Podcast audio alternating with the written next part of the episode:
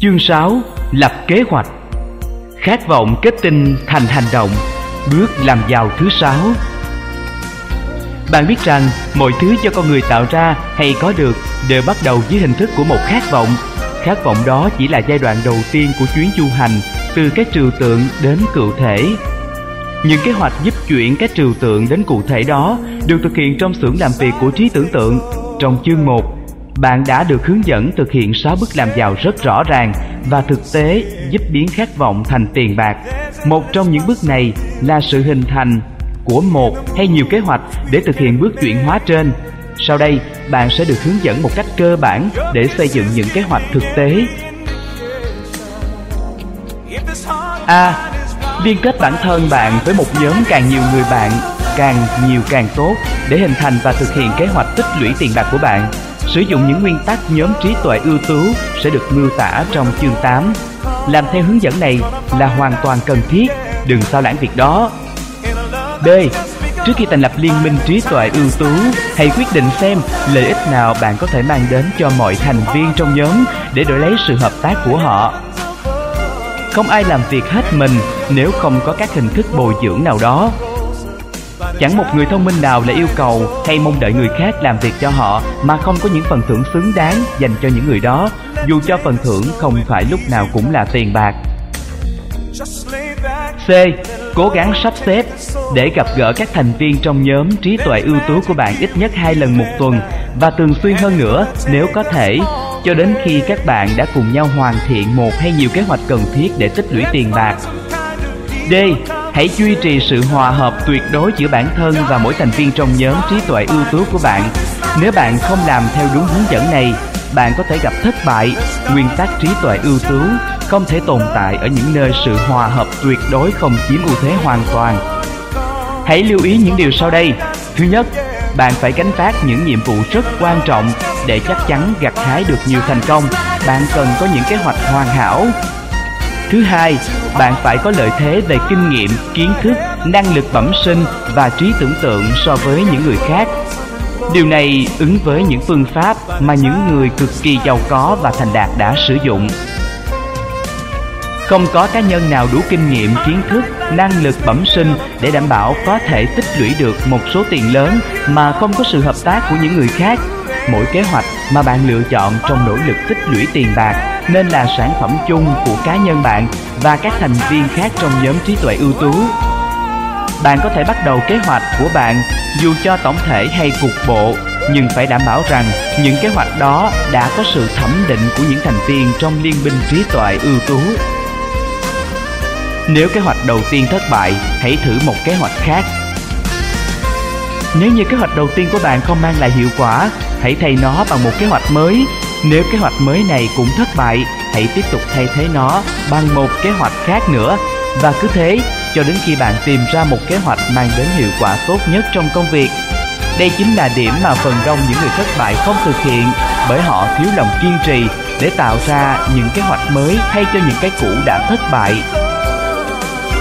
Người thông minh nhất cũng không thể thành công trong việc tích lũy tiền bạc hay trong bất cứ công việc nào khác nếu không có những kế hoạch thiết thực và khả thi. Cần lưu ý điều này và hãy nhớ là khi kế hoạch của bạn thất bại, khi đó chỉ là thất bại tạm thời chứ không phải một thất bại hoàn toàn. Điều đó có nghĩa là những kế hoạch của bạn chưa đúng đắn. Hãy tạo dựng những kế hoạch khác và bắt đầu lại từ đầu. Những thất bại tạm thời chỉ có nghĩa là có điều gì đó không đúng trong kế hoạch của bạn mà thôi. Hàng triệu người đã sống trong cảnh cực khổ và nghèo khó bởi họ thiếu một kế hoạch đúng đắn để qua đó có thể tích lũy được tiền bạc. Thành quả của bạn lớn hơn đến đâu phụ thuộc vào mức độ đúng đắn trong kế hoạch của bạn. Bạn không bao giờ bị loại khỏi cuộc chơi cả trừ khi bạn muốn bỏ cuộc, bỏ cuộc ngay trong suy nghĩ của bạn. Ram Hill, người đã xây dựng những đường xe lửa vĩ đại nhất trong lịch sử, đã gặp thất bại đầu tiên khi nỗ lực tìm kiếm vốn đầu tư để xây dựng đường xe lửa phía Bắc vĩ đại từ Đông sang Tây nước Mỹ. Nhưng rồi, ông đã chuyển bại thành thắng nhờ những kế hoạch mới của mình. Henry Ford cũng đã gặp những thất bại tạm thời, không chỉ trong thời gian đầu khởi nghiệp chế tạo xe hơi mà ngay cả sau này khi Ford đang trên đường tới đỉnh cao sự nghiệp. Nhưng ông đã tạo ra những kế hoạch mới và đường hoàng đi tới thắng lợi cuối cùng. Chúng ta thấy nhiều người đã tích lũy được một gia tài lớn nhưng ta thường thấy những chiến thắng đó, những thành công của họ mà bỏ qua những thất bại tạm thời mà họ đã vượt qua trước khi đến đích. Không ai thực hành theo triết lý này và tích lũy được một số tiền lớn mà không trải qua những thất bại tạm thời. Vì vậy, khi gặp thất bại, hãy chấp nhận nó như một dấu hiệu cho thấy rằng kế hoạch của bạn không đúng đắn và hãy tạo dựng những kế hoạch mới rồi tiếp tục căng bườm tiến về mục tiêu phía trước. Nếu như bạn từ bỏ trước khi đạt được mục tiêu, bạn đã trở thành kẻ bỏ cuộc rồi. Một kẻ bỏ cuộc không bao giờ chiến thắng và người chiến thắng thì không bao giờ bỏ cuộc. Hãy nhớ điều này nhé.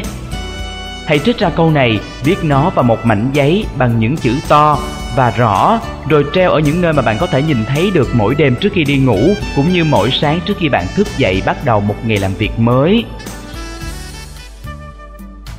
Khi bạn bắt đầu lựa chọn thành viên cho nhóm trí tuệ ưu tú của mình rồi, hãy cố gắng chọn ra những người không quá lo sợ thất bại.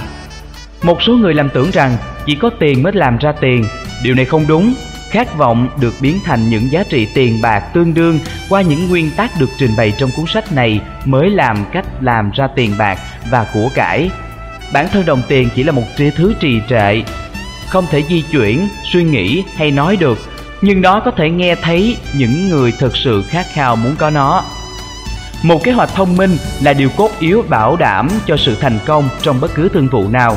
Ở đây, ta sẽ tìm thấy các hướng dẫn chi tiết cho những người bắt đầu việc tích lũy tiền bạc bằng cách bán sức lao động của cá nhân họ. Bạn có thể sẽ cảm thấy phấn khởi khi biết rằng thực tế tất cả những gia tài lớn đều bắt đầu từ việc bán sức lao động cá nhân hay bán những ý tưởng.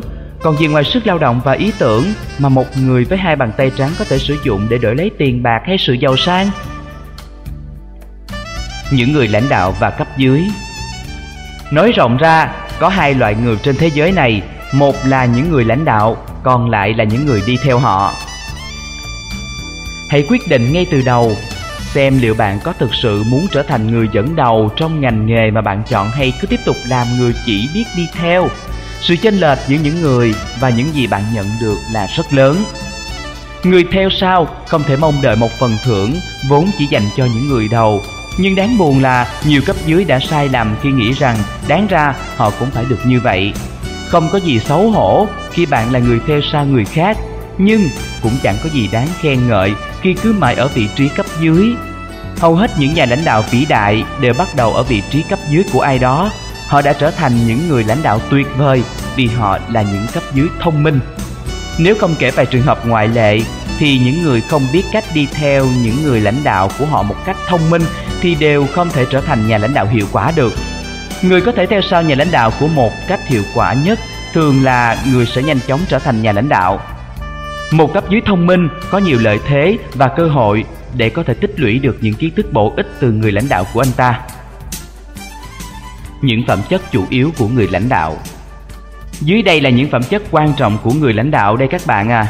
Thứ nhất, lòng dũng cảm và tính kiên định tùy thuộc vào kiến thức và nghề nghiệp của mỗi người không cấp dưới nào muốn bị dẫn dắt trong tay một nhà lãnh đạo thiếu tự tin và lòng can đảm. Không có một cấp dưới thông minh nào chịu để cho một nhà lãnh đạo như vậy chi phối trong một thời gian dài. Thứ hai, sự tự chủ. Người không thể tự điều khiển được bản thân anh ta thì không bao giờ có thể điều khiển được người khác. Sự tự chủ của người lãnh đạo là tấm gương cho cấp dưới noi theo. Cấp dưới nào thông minh hơn sẽ thành công hơn. Thứ ba, một ý thức mãnh liệt về sự công bằng.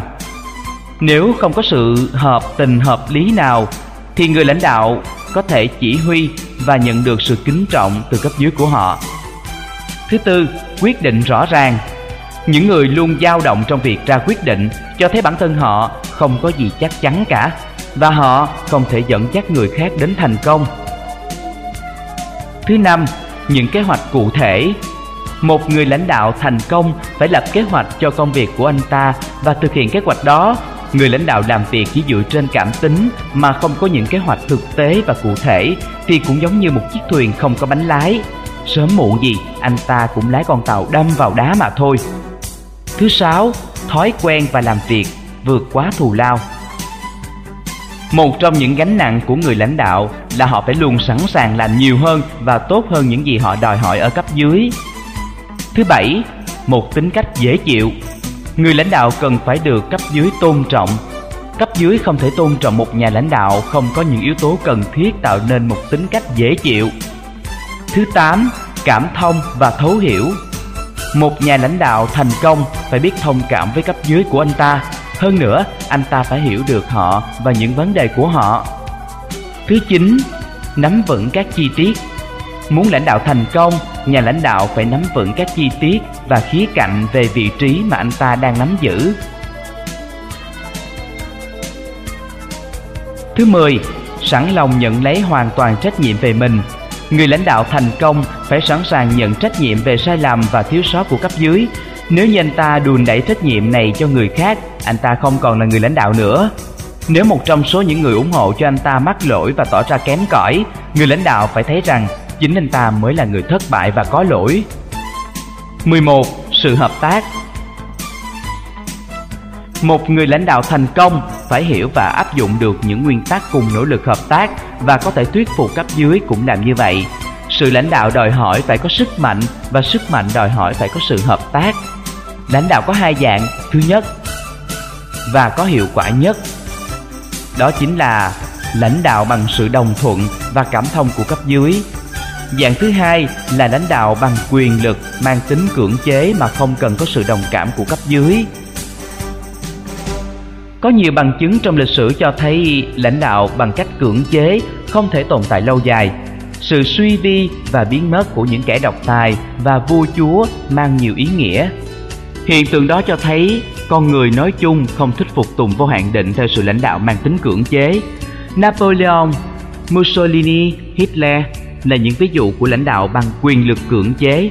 Thời kỳ lãnh đạo theo kiểu chuyên chế như vậy gần như đã qua rồi, những mô hình lãnh đạo tương tự còn sót lại cũng đang suy tàn dần theo thời gian. Lãnh đạo bằng sự đồng cảm với cấp dưới mới có thể tồn tại lâu dài. Con người có thể phục tùng sự lãnh đạo mang tính cưỡng chế một cách tạm thời, nhưng họ sẽ không sẵn lòng làm như vậy mãi mãi. Người lãnh đạo thành công phải có cả 11 phẩm chất nói trên và một số phẩm chất phụ khác.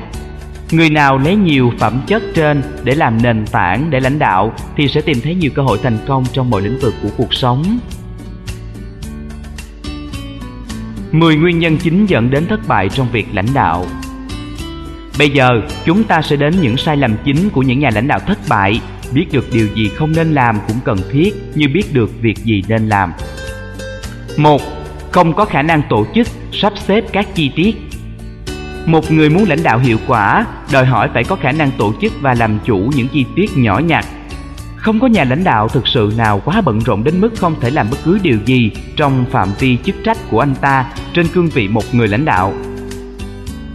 Khi một người, dù là lãnh đạo hay cấp dưới, thừa nhận rằng anh ta quá bận rộn để thay đổi những kế hoạch của mình hay chú ý đến những vấn đề cấp bách khác, có nghĩa là anh ta đã thừa nhận sự kém cỏi của mình một người lãnh đạo thành công phải biết làm chủ tất cả những chi tiết nhỏ nhặt liên quan đến vị trí của anh ta. Dĩ nhiên điều này có nghĩa là anh ta phải có thói quen giao những việc nhỏ cho những cộng sự có năng lực làm. 2. Không sẵn lòng làm những việc mà người khác cho là thấp kém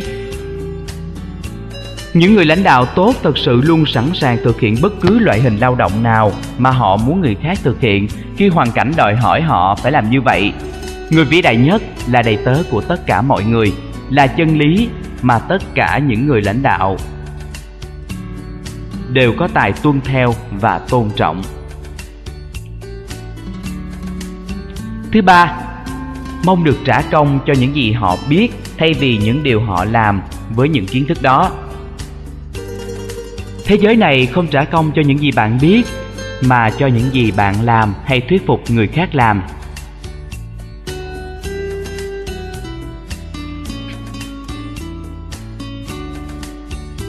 Thứ tư, lo sợ sự cạnh tranh với cấp dưới. Người lãnh đạo lo sợ cấp dưới chiếm lấy vị trí của anh ta chắc chắn sẽ nhìn thấy nỗi lo sợ đó trở thành hiện thực dù sớm hay là muộn. Người lãnh đạo có tài luôn sẵn lòng đào tạo, huấn luyện lớp người kế cận để có thể hủy thác và giao phó trách nhiệm công việc cụ thể. Chỉ bằng cách này thì người lãnh đạo mới có thể phân thân ở nhiều nơi và chú ý tới nhiều việc cùng một lúc được. Có một sự thật luôn đúng là người lãnh đạo, tổ chức và khuyến khích người khác làm việc bao giờ cũng được trả công nhiều hơn so với số tiền kiếm được nếu họ tự làm công việc đó.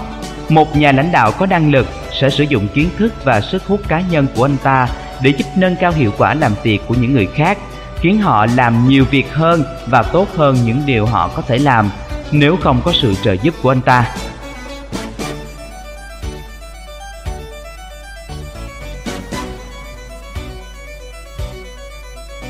Thứ năm, thiếu trí tưởng tượng. Nếu không có óc tưởng tượng, người lãnh đạo không thể đối mặt và giải quyết được những tình huống cấp bách cũng như lập ra những kế hoạch để định hướng cho cấp dưới của mình một cách hiệu quả. Thứ sáu, tính ích kỷ.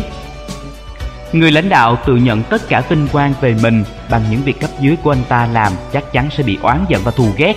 Người lãnh đạo thực thụ không ham chuộng những vinh quang như thế, anh ta vui lòng nhìn thấy những vinh quang đến với cấp dưới bởi anh ta biết rằng hầu hết mọi người sẽ làm việc chăm chỉ hơn để được khen thưởng và công nhận chứ không chỉ vì tiền. 7. Thái độ không đúng mực Cấp dưới không tôn trọng bất cứ người lãnh đạo không đúng mực nào. Hơn nữa, sự không đúng mực này dưới bất kỳ hình thức nào sẽ phá hủy khả năng lãnh đạo lâu dài của tất cả những người đi qua giới hạn cho phép. Thứ 8. Bất trung có lẽ tính cách này nên đứng đầu danh sách. Người lãnh đạo không trung thành với nhiệm vụ cũng như với cấp dưới hay cấp trên của mình thì không thể tiếp tục duy trì vị trí lãnh đạo trong một thời gian dài. Người bất trung rồi cũng phải nhận lấy sự khinh rẻ mà anh ta đáng phải nhận sự phản bội là một trong những nguyên nhân chính dẫn đến thất bại trong mọi lĩnh vực khác nhau của đời sống xã hội. Thứ chín, cường điệu quyền uy lãnh đạo. Một nhà lãnh đạo có năng lực lãnh đạo người khác bằng sự khích lệ chứ không phải bằng cách làm cho cấp dưới sợ hãi. Người lãnh đạo cố gắng gây ấn tượng với cấp dưới bằng quyền lực là kiểu mẫu lãnh đạo chuyên chế đã lỗi thời. Nếu bạn là một nhà lãnh đạo thật sự, bạn sẽ không cần phải quảng cáo điều đó khả năng và uy thế của người lãnh đạo sẽ được thể hiện qua cách hành xử của anh ta đó chính là sự thông cảm thấu hiểu tính công minh và sự hiểu biết về công việc của mình thứ 10 xem trọng danh hiệu một người lãnh đạo giỏi không cần đến những danh hiệu để nhận được sự tôn trọng từ cấp dưới của anh ta người quá xem trọng danh hiệu thường không có gì khác ngoài những thứ ấy Cánh cửa tới văn phòng của nhà lãnh đạo thực sự luôn rộng mở đối với tất cả những người muốn bước vào mà không cần những thủ tục, lễ nghi hay sự khoa trương nào cả. Trên đây là những nguyên nhân thường thấy dẫn đến thất bại trong việc lãnh đạo. Bất kỳ điều nào trong những sai sót trên đây đều đủ dẫn đến sự thất bại. Hãy xem xét danh sách này một cách cẩn thận nếu bạn muốn trở thành nhà lãnh đạo và hãy chắc chắn rằng bạn không mắc phải những sai lầm ấy. Thời điểm và cách thức xin việc Thông tin được trình bày dưới đây là kết quả của nhiều năm kinh nghiệm. Những thông tin đó đã giúp hàng ngàn người tiếp thị khả năng cá nhân của họ một cách hiệu quả. Thứ nhất, các trung tâm tư vấn việc làm phải để tâm lựa chọn những công ty có tên tuổi và kết quả tư vấn tốt đủ để làm bạn hài lòng.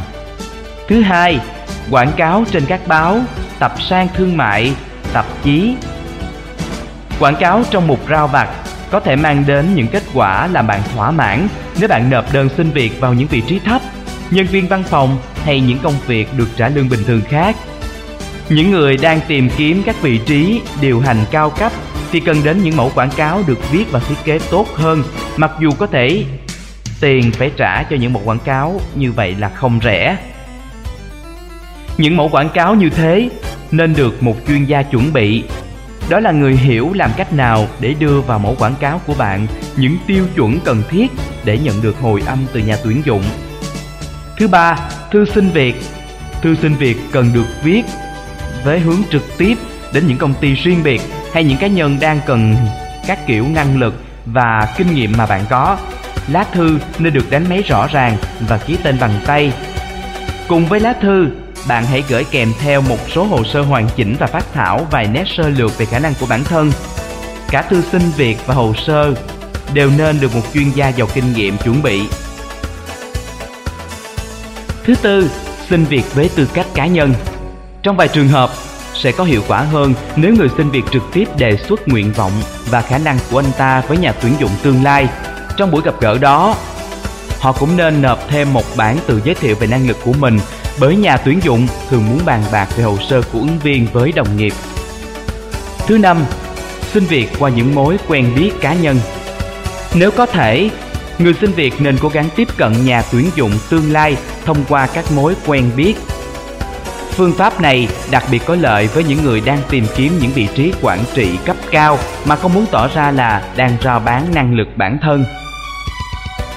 Thông tin cần cung cấp trong một bản lý lịch viết tay một bản lý lịch tốt nên được chuẩn bị cẩn thận như một luật sư chuẩn bị hồ sơ bào chữa của mình trước khi tranh biện trước tòa.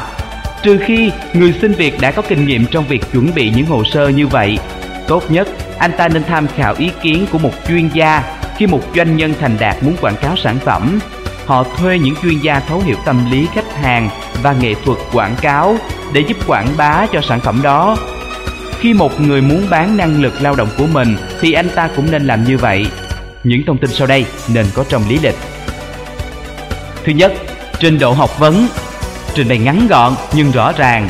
Bạn đã học qua những trường lớp nào? Chuyên ngành của bạn là gì và giải thích tại sao bạn lại chọn chuyên ngành đó. Thứ hai, kinh nghiệm. Nếu bạn đã có kinh nghiệm liên quan đến vị trí mà bạn đang tìm kiếm, hãy miêu tả thật đầy đủ trong lý lịch. Chú ý ghi thêm tên và địa chỉ của nhà tuyển dụng trước đây của bạn Hãy chắc chắn rằng bạn đã đề cập đến trong lý lịch một cách rõ ràng bất cứ kinh nghiệm đặc biệt nào mà bạn đã có. Đặc biệt, chú ý đến, chú ý đến những kinh nghiệm giúp bạn có lợi thế trong việc đáp ứng vị trí mà bạn mong muốn. Thứ ba, thư giới thiệu. Thực tế là mỗi doanh nghiệp đều rất muốn biết nhiều nhất có thể những thông tin cơ bản về người nhân viên tương lai của họ vì vậy, hãy đính kèm trong hồ sơ của bạn những bức thư giới thiệu của nhà tuyển dụng trước đó, thầy cô giáo đã từng dạy bạn hay những người có vị thế mà những đánh giá của họ thường được tin tưởng. Thứ tư, ảnh của bạn. Hãy đính kèm cho Xin lỗi, hãy đính kèm trong hồ sơ một bức ảnh mới chụp của bạn. Thứ năm, nộp hồ sơ vào một vị trí cụ thể. Tránh tình trạng xin việc làm chung chung không nói rõ vị trí cụ thể mà bạn đang tìm kiếm. Điều này chứng tỏ là bạn thiếu năng lực chuyên môn. Thứ sáu, nêu rõ những năng lực phù hợp với những công việc mà bạn muốn xin vào làm. Cung cấp đầy đủ chi tiết chứng tỏ tại sao bạn hoàn toàn tin rằng mình có đủ khả năng để đảm nhiệm vị trí mà bạn mong muốn. Đó chính là những chi tiết quan trọng nhất trong đơn xin việc của bạn. Nó sẽ quyết định thái độ của nhà tuyển dụng đối với bạn và khả năng bạn trúng tuyển hay không. Thứ bảy, xin được thử việc. Đây có thể được xem là một lời đề nghị quyết liệt nhưng kinh nghiệm đã cho thấy một ứng viên ít nhất thất bại nếu chỉ xin tập sự. Nếu bạn chắc chắn vào khả năng của mình, một khoảng thời gian thử việc là tất cả những gì bạn cần. Một cách ngẫu nhiên, một yêu cầu như vậy chứng tỏ bạn hoàn toàn tự tin vào khả năng của bản thân có thể đáp ứng được những yêu cầu của công việc này. Đó là điều có sức thuyết phục nhất Hãy nói rõ ràng là yêu cầu đó của bạn được dựa trên sự tự tin vào khả năng có thể đáp ứng được công việc. Sự tự tin vào quyết định của nhà tuyển dụng sẽ nhận bạn vào làm sau thời gian thử việc và lòng quyết tâm có được công việc đó. 8. Hiểu biết về công việc kinh doanh của nhà tuyển dụng Trước khi nộp đơn xin việc, hãy nghiên cứu đầy đủ để có thể những hiểu biết thấu đáo về công việc kinh doanh của công ty mà bạn đang định xin vào. Điều này sẽ rất ấn tượng vì nó chứng minh là bạn có óc tưởng tượng và thật sự quan tâm đến vị trí mà bạn đang tìm kiếm. Hãy nhớ rằng, luật sư thắng kiện không phải là người biết nhiều luật lệ nhất mà là người chuẩn bị tốt nhất cho phiên tòa bào chữa trước tòa. Nếu bạn chuẩn bị kỹ lưỡng và trình bày thích hợp thì bạn đã nắm trong tay một nửa cơ hội chiến thắng ngay từ lúc ban đầu.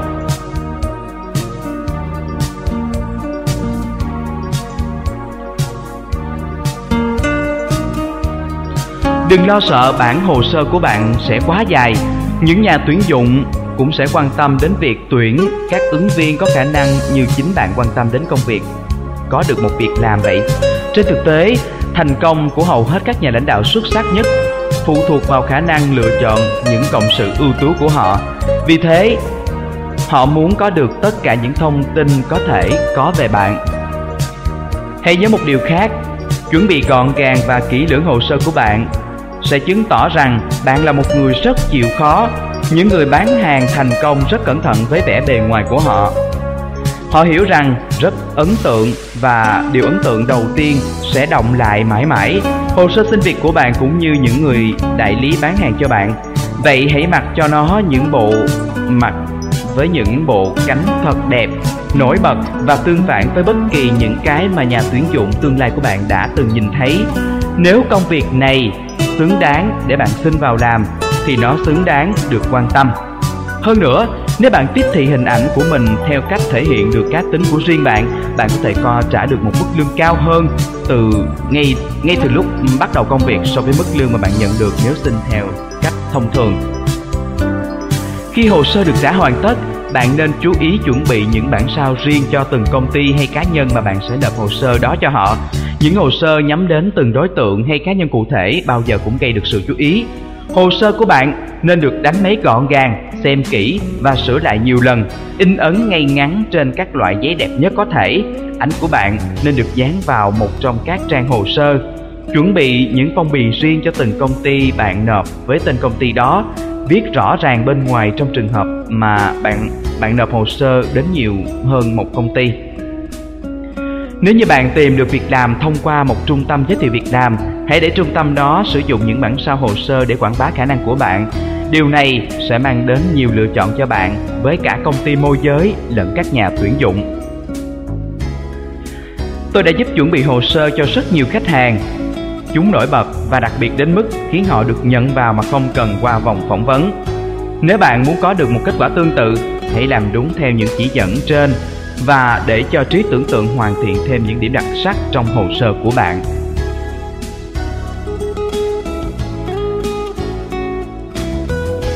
Làm sao để có được vị trí mà bạn đang khát khao?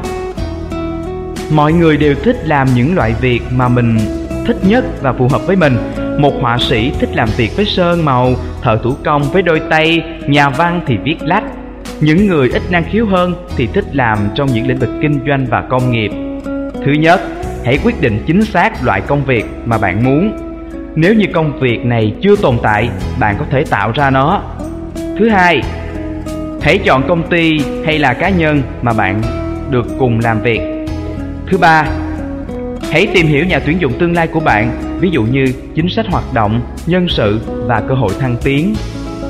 Thứ tư, bằng những bằng cách phân tích năng khiếu và năng lực bản thân, hãy xem xét kỹ bạn có thể làm được những gì nè. Lên kế hoạch về những cách thức và biện pháp cụ thể để phát triển những lợi thế, năng lực, ý tưởng mà bạn tin rằng có thể thực hiện thành công. Thứ năm, hãy quên việc làm và những cơ hội việc làm đi. Quên đi câu hỏi thường lệ là anh có việc làm cho tôi không? Hãy để tâm đến việc bạn có thể cống hiến những gì. Thứ sáu, một khi đã có kế hoạch trong đầu, hãy viết nó ra giấy một cách thật gọn gàng và đầy đủ. Thứ bảy, hãy gửi bản kế hoạch đó đến cá nhân có quyền quyết định và tất cả những gì cần đến sẽ đến. Một công ty đều tìm kiếm những người có thể mang đến cho họ một giá trị nào đó dù cho đó là ý tưởng khả năng hay mối quan hệ họ đều có chỗ dành cho những người có kế hoạch hành động rõ ràng cho sự phát triển thuận lợi của công ty mình công việc này có thể làm bạn mất vài ngày hoặc nhiều nhất là vài tuần, nhưng sẽ giúp bạn có được mức thu nhập cao hơn, khả năng thăng tiến lớn hơn và được nhiều người công nhận hơn so với những ứng viên khác sự khác biệt đó sẽ giúp bạn tiết kiệm nhiều năm lao động cực nhọc với mức lương thấp các bước trên có nhiều lợi điểm, nhưng điều quan trọng nhất là nó giúp bạn rút ngắn từ 1 đến 5 năm để đạt được đến cùng một mục tiêu đã chọn. Mỗi người bắt đầu hay đang trên đường lên những nấc thang thành công đều thực hiện những các bước trên một cách cẩn thận và có chủ đích. Phương pháp mới để quảng bá năng lực cá nhân những người muốn quảng bá năng lực cá nhân của mình phải nhận thấy rằng mối quan hệ giữa nhà tuyển dụng lao động và người lao động đang thay đổi Mối quan hệ tương lai giữa nhà tuyển dụng và người lao động sẽ mang tính chất hợp tác nhiều hơn. Sự hợp tác đó bao gồm các yếu tố người sử dụng lao động, người lao động và khách hàng hay công chúng nói chung. Trong quá khứ, người chủ động và người lao động mặc cả với nhau mà không quan tâm đến một thực tế là việc mặc cả của họ gây bất lợi cho bên thứ ba, đó chính là khách hàng mà họ phải phục vụ. Giờ đây, cả người chủ và người lao động cần tự coi mình như những người cùng là lao động để phục vụ công chúng một cách có hiệu quả. Trong suốt giai đoạn kinh tế suy thoái, tôi đã dành ra vài tháng ở khu khai thác than Pennsylvania để tìm hiểu xem điều gì đã phá hủy nền công nghiệp khai thác than ở đây. những người chủ mỏ và công đoàn đã có những cuộc thương thảo khá gay gắt và căng thẳng xung quanh những bất đồng liên quan đến hợp đồng lao động. Cái giá của những cuộc tranh luận gay gắt giữa họ là giá tăng là giá than tăng cao và khách hàng chính là những người chịu thiệt. Tuy nhiên, cuối cùng cả chủ mỏ và công nhân đều nhận ra rằng những hành động của họ đang chống lại và gây ảnh hưởng đến chính họ. Sự ngừng trệ sản xuất và giá than tăng cao đã mở cửa cho thị trường các đối thủ cạnh tranh. Họ đã vô tình tạo ra một cơ hội kinh doanh tuyệt vời cho những nhà sản xuất bếp lò và lò sưởi đốt bằng dầu cũng như là cho chính những nhà khai thác dầu khí. Tình huống tương tự cũng đã xảy ra đối với các công ty sản xuất ga. Những người Mỹ sống trong thời kỳ đó hẳn đều có thể nhớ đến mỗi lần người đọc đồng hồ ga đến ghi chỉ số ga. Họ gõ cửa mạnh tới mức như thể sắp làm vỡ các tấm ván đến nơi khi mở cửa, anh ta lao vào mà không cần được mời với vẻ mặt câu có, như muốn nói toẹt ra rằng Có việc quái gì mà anh ta làm tôi đợi lâu như thế? Tất cả điều này giờ đây đã thay đổi. Người kia đồng hồ ga bây giờ cư xử như một quý ông luôn vui lòng được phục vụ với khách hàng. Trước khi những công ty ga biết rằng những nhân viên ghi đồng hồ khó chịu của họ xúc phạm đến khách hàng, thì những người bán hàng lịch sự của các công ty có sản phẩm chạy bằng chất đốt dầu hỏa đã đến và họ đã có một mảnh đất kinh doanh béo bở. Những minh họa được đề cập đến ở đây chứng tỏ rằng chính hành động của chúng ta sẽ quyết định chúng ta là ai và chúng ta đang ở đâu. Nếu có quan hệ nhân quả trong kinh doanh, tài chính và vận tải thì cũng chính quan hệ đó sẽ ảnh hưởng lên mỗi cá nhân và quyết định tình trạng kinh tế của họ. Sự nhã nhặn và tinh thần phục vụ là khẩu hiệu của ngành thương mại ngày nay Khẩu hiệu đó áp dụng cho những người đang nỗ lực quảng bá năng lực cá nhân của mình, thậm chí còn trực tiếp hơn với cả những người chủ doanh nghiệp. Xét đến cùng, chính sách, chính khách hàng sẽ là người tuyển dụng bạn. Nếu bạn không làm việc tốt, thì cái giá phải trả của bạn và người chủ là mất đi quyền được làm việc và phục vụ khách hàng.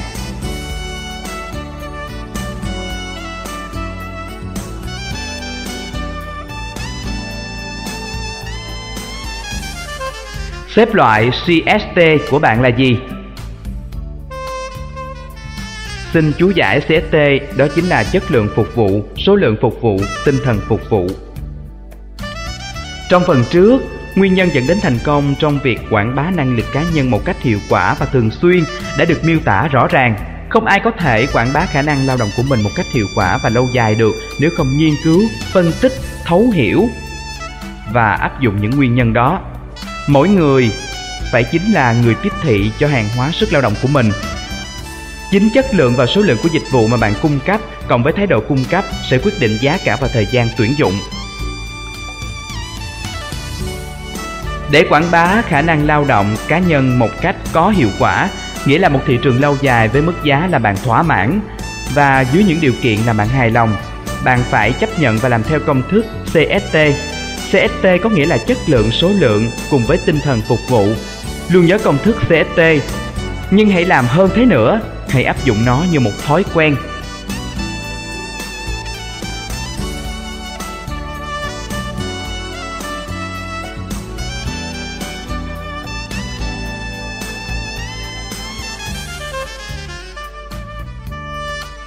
Hãy phân tích công thức trên để chắc chắn rằng bạn hiểu chính xác ý nghĩa của nó một, Chất lượng phục vụ nghĩa là bạn cần phải thể hiện mỗi chi tiết và khía cạnh liên quan đến vị trí của bạn theo những cách hiệu quả nhất có thể với tâm niệm không ngừng làm tốt hơn nữa. Thứ hai, số lượng phục vụ có nghĩa là thói quen thực hiện tất cả những công việc trong khả năng mà bạn của bạn mọi lúc mọi nơi với mục đích tăng số lượng phục vụ đồng nghĩa với việc phát triển kỹ năng thông qua thực hành và kinh nghiệm từ thói quen một lần nữa lại được nhấn mạnh. Thứ ba, tinh thần phục vụ nghĩa là thói quen làm việc một cách dễ chịu và hòa hợp. Điều đó sẽ giúp đem lại sự đồng thuận và hợp tác từ các đồng sự cũng như những nhà tuyển dụng. Chất lượng và số lượng tương xứng không đủ để duy trì một thị trường lâu dài cho những khả năng làm việc của bạn. Thái độ hay tinh thần phục vụ cũng là yếu tố quyết định đến cả số tiền bạn sẽ nhận được cũng như khoảng thời gian làm việc của bạn. Andrew rất nhấn mạnh về điểm này, khi miêu tả những yếu tố dẫn đến thành công trong việc quảng bá năng lực cá nhân, ông nhấn mạnh nhiều lần tầm quan trọng của thái độ hòa nhã. Andrew khẳng định một thực tế là ông sẽ không giữ lại bất cứ ai làm việc cho mình nếu người đó không có tinh thần hòa nhã, dù số lượng và chất lượng công việc của họ có nhiều và tốt đến đâu. ngày Andrew luôn đòi hỏi mọi người phải làm việc một cách thoải mái để chứng minh là ông rất xem trọng mặt này. Andrew đã giúp nhiều người làm việc theo những tiêu chuẩn của ông đã trở nên rất giàu có. Những người không thích nghi với tiêu chuẩn này phải nhường chỗ cho người khác. Tầm quan trọng của một tính cách dễ chịu, ôn hòa được nhấn mạnh bởi vì đây là yếu tố giúp con người làm việc với một thái độ đúng đắn. Nếu bạn có tính cách ôn hòa, bạn sẽ luôn thực hiện công việc trên tinh thần hòa hợp. Tính cách này là một món tài sản quý có thể bù đắp cho những thiếu hụt cả về số lượng lẫn chất lượng công việc mà một người có thể thực hiện. Thật vậy, không có gì có thể thay thế thành công cho một thái độ ôn hòa và dễ chịu.